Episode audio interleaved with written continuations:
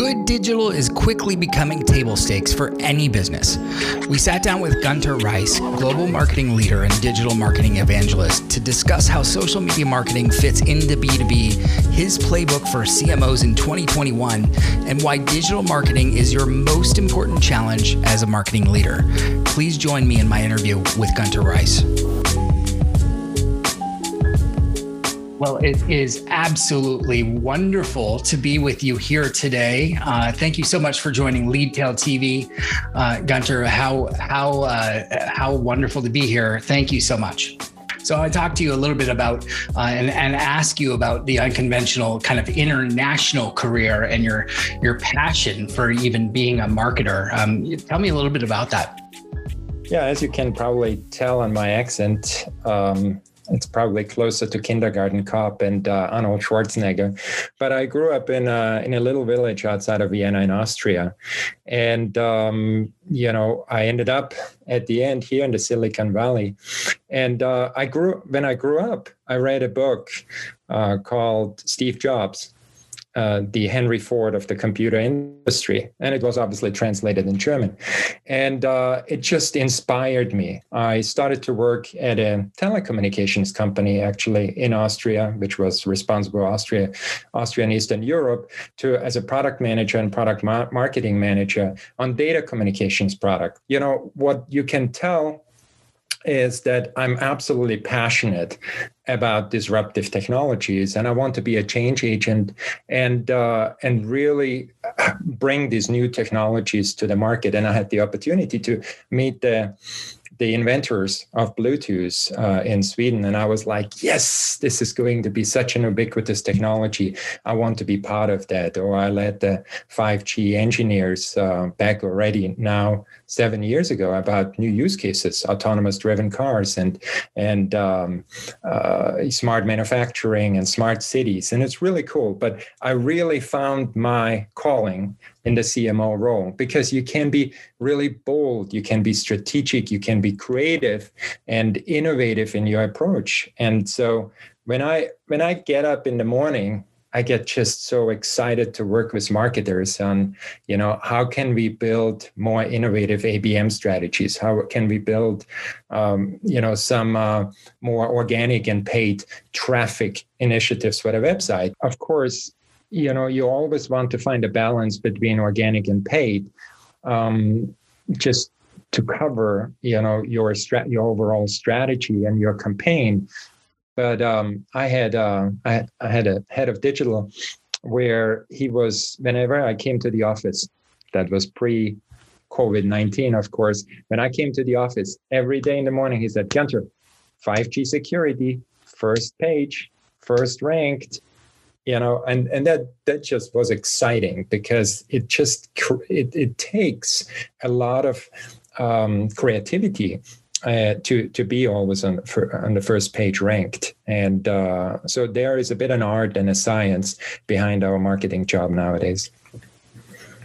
Well speaking of an art and a science and how it's changing tell me about that as as a cmo and how the cmo is actually role is actually changing yeah.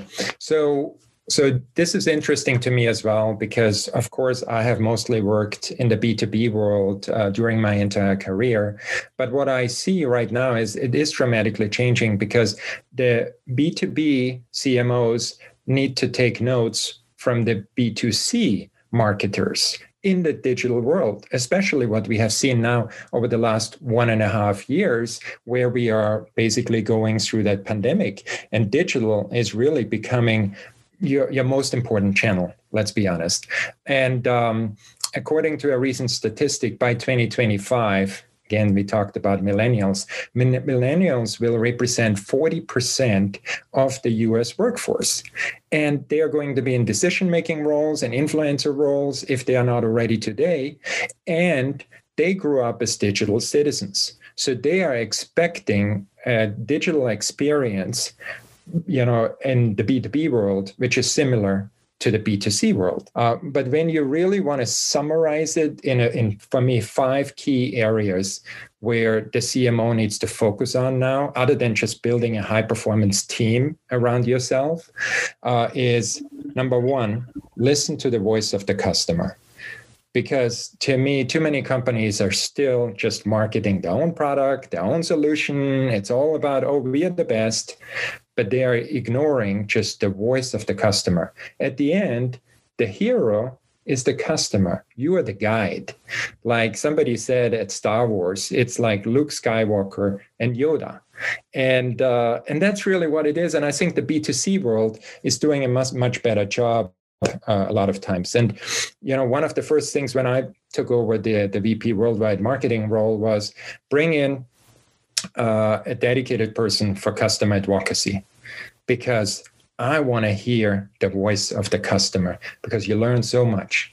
Uh, second, for me, is, and it's really undervalued, is because it's seen very often as fluffy, is brand building. And especially in the digital world, how are you going to stand out? Um, how, how are you going to differentiate your offering? What's your simple messaging? What's what do you stand for as a company? Um, and even going th- that far is, you know, can you build actually your own category? Look at what Palo Alto Networks did. We had already many firewalls at that time. They came up as the next generation firewall and uh, but branding is is really a big item. Um, content. To me still content is king. And um, blogs you know of course everybody is coming up with blogs nowadays but then have experts really sharing their uh, knowledge with the community. And so and it's it's obviously now a lot of video content which you need to create youtube and so on. So that's to me the third aspect. The fourth aspect is digital digital digital and social. Because look uh, when suddenly last year in march you know we shut down basically all the, the, the physical conferences and field marketing and so on. You know we had to shift gears. And um, when you when you look at it now another statistic says 90% of all b2b buyers start the buying journey with google search I mean, look how powerful actually Google is in that sense. But it also means for you as a marketer, you have to really have to ha- uh, have to have a really good strategy around organic search and your paid search. And the website is, you know, the most important digital entity you have because that's where buyers go to learn and to understand who you are as a company. And then, of course, social is its own you know go to market strategy now. Uh, you have to have social part of your strategy. It's it's not a b2c just kind of uh, channel any longer. And then my last one is really you need to be an innovator. Uh, an innovator as a business developer and of course I, bring a lot of business development experience with me but you know i hosted on fridays always a brainstorming and ideation session around around coming up with new creative out of the box abm strategies and um, because you need to differentiate yourself in the market too many others in particularly in your specific industry will try to come up with webinars and so on. But how are you going to differentiate? What are you going to do differently? And um, my last comment on that is it's really not any longer for just bringing more leads. And I know this is not what CFOs want to hear because you want to always say, oh, yeah, I had instead of 200 MQLs or 2000 MQLs, I had 3000 MQLs, I had 4000 MQLs. But for me, the, uh, the, the big change is here. It is about, in the digital world, about personalized contextual conversations. And if it all comes, you know, if you all bring this together, the five key areas for me of the new CMO, what, what does it all come down to? It all comes down to how you support the business growth of the company. If you can't do that, forget all the marketing, forget all the great initiatives you have been driving. It's just not good enough. So, business growth ultimately uh, is the measurement for you. So, um, what about the brand? Um, you know, do you think is critical for technology companies to pay attention to now and in the future? As as you look at those five things, um, what's critical about branding? Yeah. Well, when you look at the uh, just in the technology world. Of course, we are in the Silicon Valley here. We are not in Houston, Texas, with oil and gas, uh, or you know, uh, in, in, in, any of the other cities where they have core industries, what they are well recognized for. Um, I, I, just look at the entire technology spectrum, and um, too many times companies just don't spend a dime on branding. They are just focusing on their product and their performance marketing. And they think that branding, brand marketing is just fluffy and it's just a waste of money and a waste of investment. And from my point of view, that is wrong because in the digital world, you know, your buyers are looking at your website. They try to understand who you are. They try to understand in the social world also who you are as a company. What is your purpose? What is your differentiation? What is your value proposition? What is your vision? What are the values what you stand for as a company. So it's really much bigger. At the end, you as a marketer have to create a digital, uh, not just a digital, but a unique experience. So there is a, an emotional component. Um, sometimes you call that also cognitive empathy. And um, and so I, I believe that branding has just a much bigger impact on a company's um, you know business growth. And um, I give you a few examples. Of course, we can look at companies like Red Bull, uh, which has almost 50% uh, market share in the energy drink business. But of course, that's the consumer world. Uh, you could say Apple is obviously the icon, the iconic star in branding. Absolutely. But I look at a company like Verizon and uh, my former CEO from Ericsson, Hans Vestberg, you know, yes, they have a consumer business, they have an enterprise business, but he has just changed, I think, the narrative. He has also up leveled and made the company look much more modern. Look at T Mobile. Of course, I love magenta, it's my fam- favorite color. And uh, they have done another great job. But then look at the cybersecurity industry uh, at companies like CrowdStrike CrowdStrike. You know, who doesn't know about CrowdStrike nowadays? But uh, and and they were founded in 2011, and uh, now they are driving more than a billion dollars of uh, ARR, and uh, they have a market cap of forty billion dollars ten years later.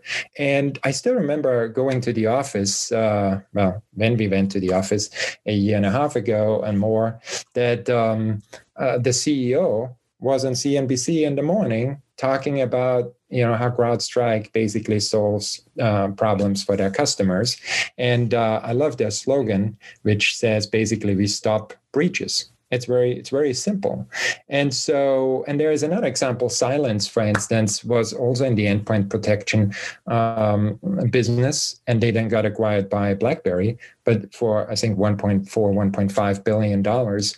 And uh, again, the company just did had a fantastic AI-based cybersecurity technology, but just found a way to brand themselves to be the, the category leader in endpoint protection. But they came almost out of nowhere and just you know just took advantage of of being uh, very strong in their brand, creating brand awareness and brand recognition and a brand personality.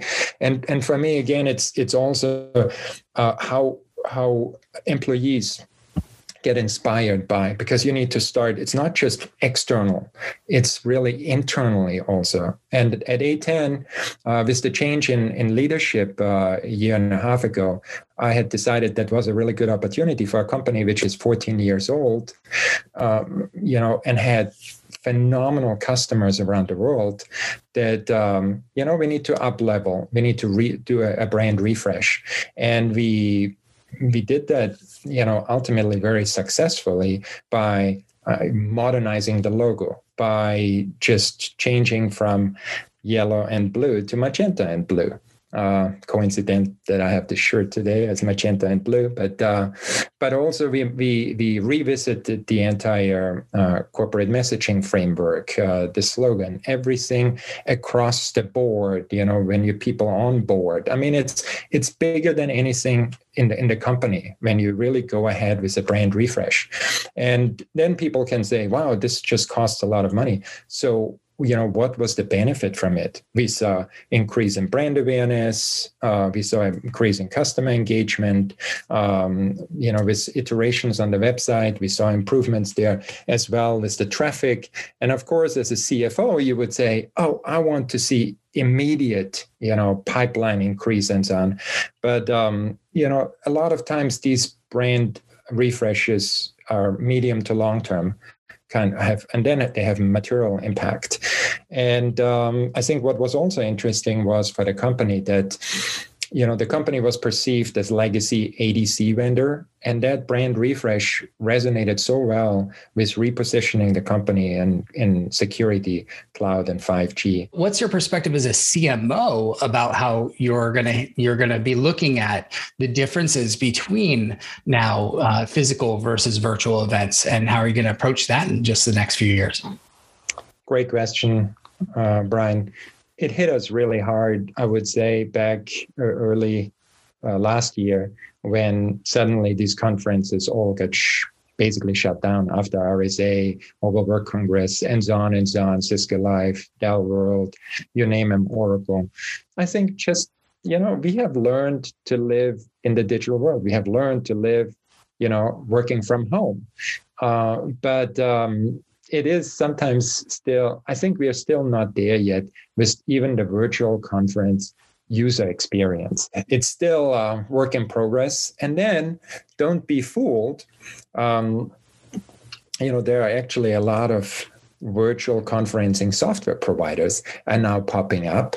And uh, very quickly so you need to do a really good due diligence on who is providing what kind of features and functionalities because very quickly a virtual event could be as expensive if you host it than as a physical event and I was shocked about that. And of course, if you again, if you tell that uh, you're a head of finance, um, they go like, "Well, shouldn't it be cheaper? You know, we just use a little software and then we just do the broadcast, and it's easy it's easy done. Uh, it still takes a lot of manpower i would say to host even such of the virtual uh, uh, these virtual events. We hosted uh, one at a10 it was the first ever global user conference uh, for a10 last year. It was called a10 transcend. And um, it uh, we, we had to do it within four months because I saw, I saw that it was just necessary. We always wanted to do a physical event, but now with uh, you know people working from home, it was a no brainer to do a virtual event, and um, the interest was absolutely stunning. Um, the registrations were through the roof. Um, we had, uh, and, and, and I think what was really interesting was because it was for the first time that we brought the entire community together and have them sharing openly information. So customers shared information, the experts from A10 partners shared information, analysts about their transformations, uh, digital transformations to 5G, cloud, and security. And um, we even had um, guest speakers like uh, Lindsey Vonn. Then we had Scott Kelly, uh, the astronaut who spent an entire year in the International Space Station. So real transcenders. And but uh, it was it was just you know the entire company came together around that virtual event and um, it's cool. So you know down the road how do i expect now you know this going to unfold? Well in europe we see more covid-19 cases popping up again here and there. So i don't think physical conferences are going to happen too much maybe in fall but i think we have a greater chance for 2022 and then when they will happen then i can envision that we will have possibly almost as much attendance as physical event at, at, physical events as we had before. But in addition we will have all the virtual conferencing users as well. So i think we will in the future see a total hybrid world. And um, if you then throw in augmented reality or any of the other you know virtual reality any of the other capabilities what we are working on conferences will never be the same so why do you think that that a CMO is also maybe perhaps a chief community officer? The, the classic buyer and seller relationship is really dead. Um, and, and and so it, it's evolving really to you know, you as a marketer, you have to build a community. You have to build advocates. And, um, you know, Carter talked about the open source community. I couldn't agree more with him. This is the perfect example where and and and where people just share more openly information and um, you know that brings me also to this topic of gating because a lot of the t- a lot of times you go to a, a, a, website you try to find out more about a company and then the, the content is gated. All the important content what you want to read is gated. In an open open source community you want to you know provide content more freely because you want to share the knowledge. You are the expert in the field. If you're the expert in the field you don't have to worry. A lot of times as marketers we just gate because we want to show obviously the kpis around it. But we have to let go. We have to just let the um, the community find easily the information then consume it and then obviously come back for more and more so there is this need for creating more and more information but um, you know i was I'm, I'm always a big advocate of building obviously your own community, your own community platform, your own forum. But uh, and again, good example was hosting a virtual user conference, what I mentioned before. But we also, as marketers, need to go where our customers or our customers' customers are hanging out in these forums, in the social, uh, sorry, in the uh, open source community. It would be companies like GitHub or the Linux Foundation or others. Or if you go broader, you know, you could say cybersecurity. You go to to uh, Black Hat conferences, or you know, you go to Cisco Live, or Dell Worlds, or others. So, and in the in the in the community, you have to be also authentic because your customers, your you know, uh, people in the community will will respect you when you are authentic, when you are an expert, and when you speak up. So it's um, it's not just storytelling any longer. It is it is really you know providing the community with resources and knowledge so they can solve problems, and they will come back and then purchase from you because they trust in you. So trust to me is so important. I am also um, really, really uh, interested in asking you about why social media is becoming a staple channel for B two B marketers, and how that how that um, might play out even more so in the future. A lot of senior executives do still not understand the power of social in the B two B world. They still think it's B2C.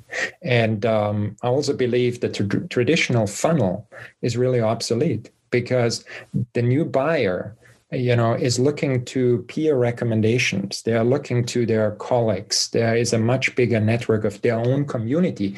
They have created and they might not be in the awareness stage. They might not be in the consideration stage they, they, they might be in one of those but it's uh, you know and so they they gather information and then they make decisions.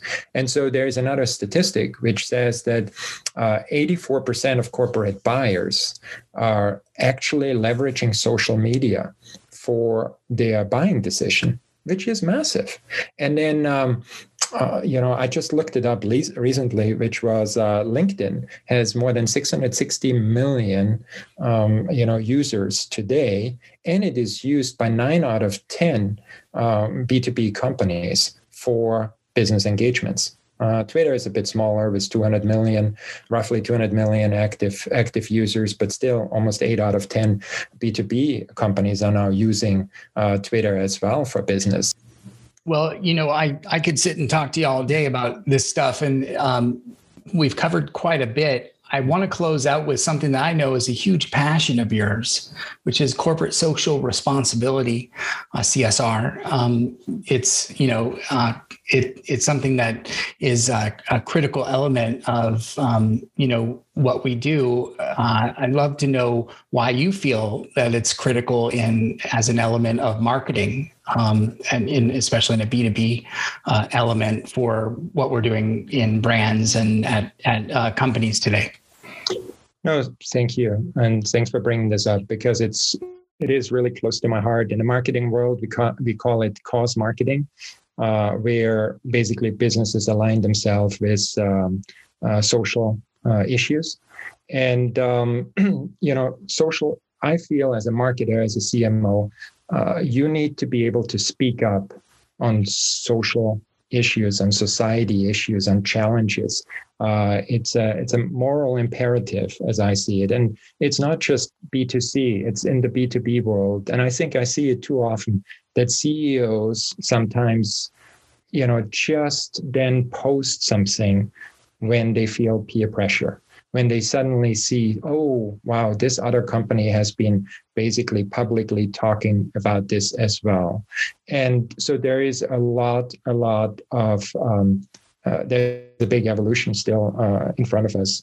And it was, from my perspective, quite um, heartwarming to see corporations even now allocating financial resources behind addressing racial discrimination, uh, like the Asian American hate crime, what we saw, or the African American racial injustice associated with George Floyd or Breonna Taylor. And so uh, I think, um, you know, it's good. I, I, I, do think we are, we are going a long way here and uh, we're getting closer. I think, again, millennials, I think, you know, there's a statistic, um, probably more than 80% now, that uh, they say they, they see it important that companies make, you know, commit publicly uh, to support corporate social responsibility. And so I know a lot of times it's seen as it's taking away some of the profitability from a company. But um, at the end, there is another, I think, study uh, from one of the consulting companies which says that companies who actually are active, active supporting corporate social responsibility are more profitable, um, which is interesting. And then um, uh, there's uh, an in, in, I love statistics, as you can see. I'm a data guy too. Is um, and this is the closest to my wife and, and myself's heart is that um, there women just account for 18% of uh, computer science graduates. That's not a lot. And so, for that reason, um, my wife and I are really passionate about um, you know bringing uh, bringing the or helping the gender gap in technology and um, and uh, IT and bringing more girls to STEM programs. And um, at A10, I initiated initiative with uh, the Lindsey Vonn Foundation. Again, Lindsey Vonn coming up because her organization is really very active in bringing young girls uh, from underrepresented communities to some of these STEM programs uh, in uh, to learn robotics or Python programming, Java programming, even some fun stuff like uh, video gaming development. Uh, companies like ID Tech and others uh, are offering these kind of programs, and that's just you know it just is so inspiring to see these young women who otherwise would have never had the chance you know to go and attend uh, a $400 or a $1,000, um, you know, STEM program like that and learn robotics is, um, it's just cool. It's absolutely cool. And uh, I truly believe that, uh, you know, over the next decade, that companies who are investing into corporate social responsibility and do social good they will stand out. And the community again going back to the community the community will recognize these values. And uh, it's it, you know you should not see it from a profitability point of view. You should just see it as if you're successful as a company i think you have a mandate to do social good. Um, Gunter, thank you so much for being on Leadtail TV and and sharing all of this. We covered quite a bit, and uh, short amount of time and and as as uh, anybody who's listening or watching can see it's just the scratching of the surface. So i hope they'll re- research you look look for you find you and and um, and and see all the other uh, fun things that you're up to and and can do. And and uh, all the i mean the data points are are just the beginning because i can tell you've got uh, loads of them uh, back there. So Thank you. Thanks so much, Brian. I really appreciated being on uh, on Leadtail TV for the first time. And um, as um, as Scott Kelly, um, the astronaut, said, to uh, you know, if you can dream, if you can dream it, you can do it. Hey everyone, Spencer on the Lead Leadtail team. We wanted to thank Gunter for being our guest on the show today. You can connect with Gunter Reiss at Reiss Gunter on Twitter or on LinkedIn at linkedin.com slash in slash Gunter Reiss one. Thanks. If you want to see the full video interview series, you can find this episode and more at leadtailtv.com. Please make sure to subscribe to us on Apple Podcasts or wherever you get your podcasts. Have ideas for the show? Do you know someone who would be great to be a guest?